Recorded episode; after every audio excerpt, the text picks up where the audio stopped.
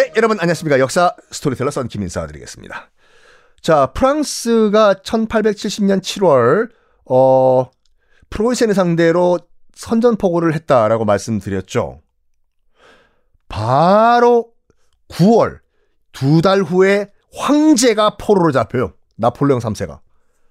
뭐 어, 지금 이 프로그램 맨 앞에서도 서, 어, 소개를 해드렸지만 그때 그 장면, 굴욕적인 장면을 그린 그림이 있어요.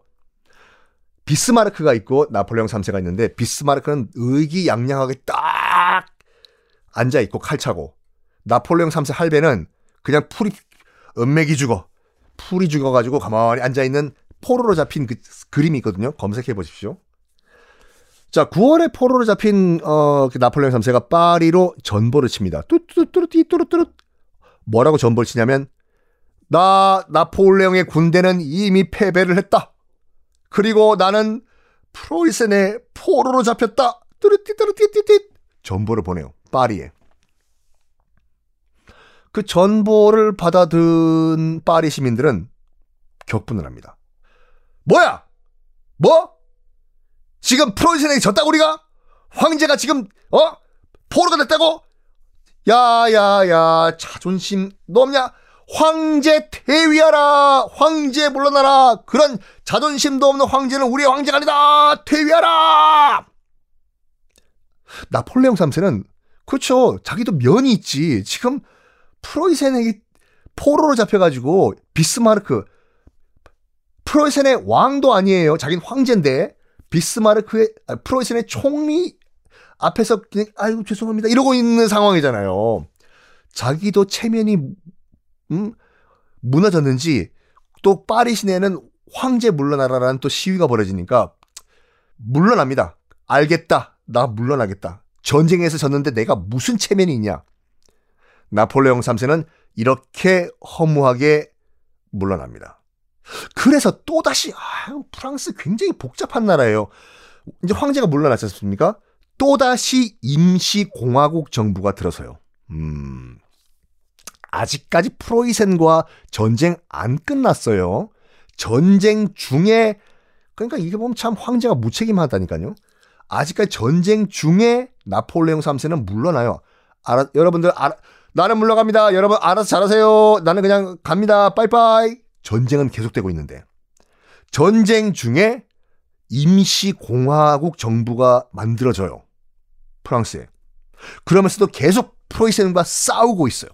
싸우고 있어. 그런 와중에, 그런 와중에 프로이센군이 파리를 포위했네. 야, 힐레베데! 파리 포위 라사스! 라사스레카! 파리가 포위됐어, 프로이센군에. 당시 이제 임시공화국 정부 관계자들은 지금 파리가 포위가 됐기 때문에 밖에 나가야지 무슨 지원군 요청을 하고 할 거 아니에요. 그래가지고 이제 포위망을 뚫을 수가 없으니까 뭘 했냐면 실제 있었던 일이에요.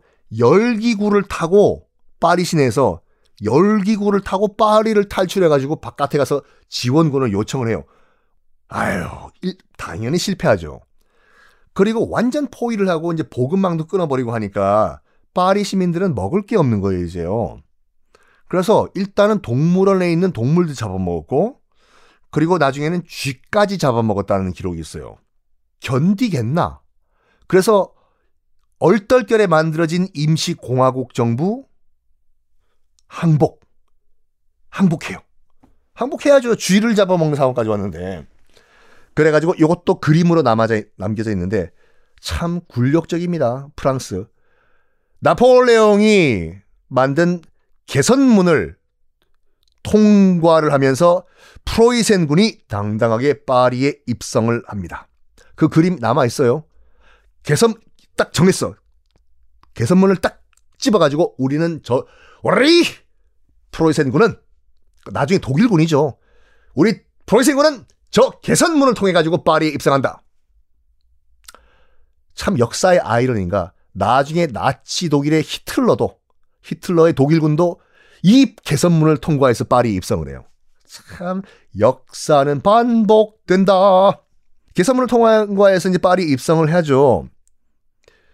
그런 다음에 뭘 하냐면 1871년 다음 해죠. 베르사유 궁에 다 모여요. 프로이센군과 이제 프로이센군뿐만 아니라 그 당시 이제 독일 아, 프로이센을 지지했던 나머지 38개의 그런 뭐 몇 그 독일어 쓰는 조그만 국가들이 이제 그 지원군 형식으로 따라왔었거든요. 베르사유 궁에 들어가요. 여기가 베르사유 궁인가? 아하이 힐레베디 정말 화려하군. 똑같은 얘기예요. 베르사유 궁의 거울의 방. 루이 14세가 그렇게 이탈리아에서 수입한 그 비싼 유리로 만든 거울의 방. 베르사유 궁에서도 가장 화려한 거울의 방에서 빌헬름 1세와 비스마르크는 이왕 여기까지 온 김에 우리 독일 통일 선언하자 라고 하면서 1871년 베르사유 궁 거울의 방에서 독일 통일 선언을 합니다. 프랑스인들에게는 최악의 자존심 구겨지는 사건이에요. 봐봐요. 지금 자기들은 쥐 잡아먹고 있었는데 얘네들이 독일어 쓰는 얘네들이 개선문 통과했죠. 1차 자존심 무너진 거예요.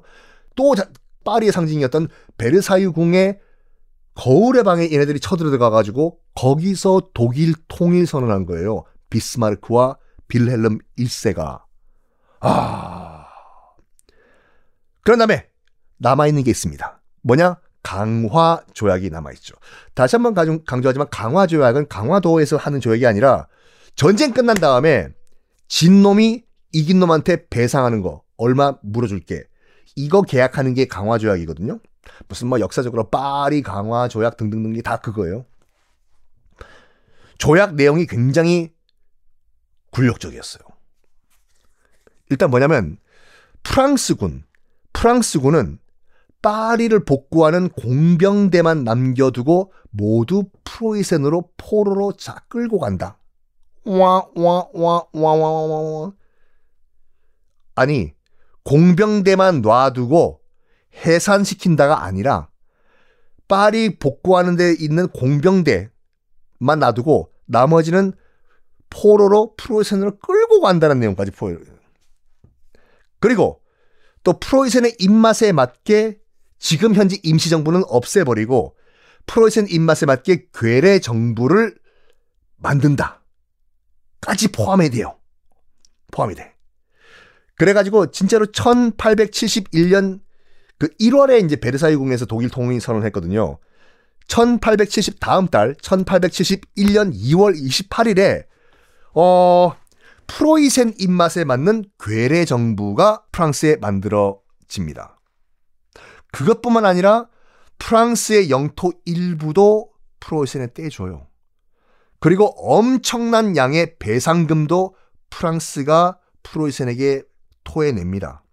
50억 프랑이라고 하는데 어, 이 50억 프랑은요, 당시 프로이센에서도요, 이걸 과연 프랑스에서 갚아줄 수 있을까? 일단 그 서류에 적어놔 보자라고 적은 거예요. 오, 야, 일단 5억 프랑이라고 할까요? 그냥 한번 쟤네들 줄 능력이 있는지 모르겠지만 한공 하나 더 붙여. 그래서 50억 프랑이라고 썼는데 프랑스가 그 준다고 했거든요. 정말로 몇 년에 걸쳐가지고 저기요 일시분은 안 되고 할부 안 될까요? 할부 합시다. 그래서 몇 년에 걸쳐서 나눠내요 이걸요. 나눠내. 당연히 이거를 자존심밖에 없던 프랑스 국민들이 박수를 쳤을까요? 아니죠. 격분을 합니다. 뭐야 이거라? 어? 지금 괴뢰 정부, 프로이센이 세운 괴뢰 정부, 우리 프랑스, 우리가 어떤 민족인가? 어? 록다운, 록다운, a five or six or one. My name is Jean Valjean. My name is Jaber. Don't forget my name. 이거를 했던 우리 프랑스 국민인데, 어? 뭐? 프로이센이 세운 괴뢰 정부도 모자라가지고 땅도 떼주고 50억 프랑도 내고 우리 인정할 수 없다. 인정할 수 없어! 해가지고 노동자 농민으로 구성된 시민군이 들고 일어나요. 들자 창, 들자 낫. 그래가지고 아유 이걸 제가 다 설명을 드려야겠죠. 괴뢰 정부를 몰아내네 시민군이요. 음? 괴뢰 정부가 생기자마자 시민들이 들고 일어나가지고 그 괴뢰 정부를 몰아내요. 몰아내. 몰아낸 다음에 여기서부터 중요해요. 괴뢰 정부를 몰아낸 프랑스 시민들이 내일 말씀드리겠습니다.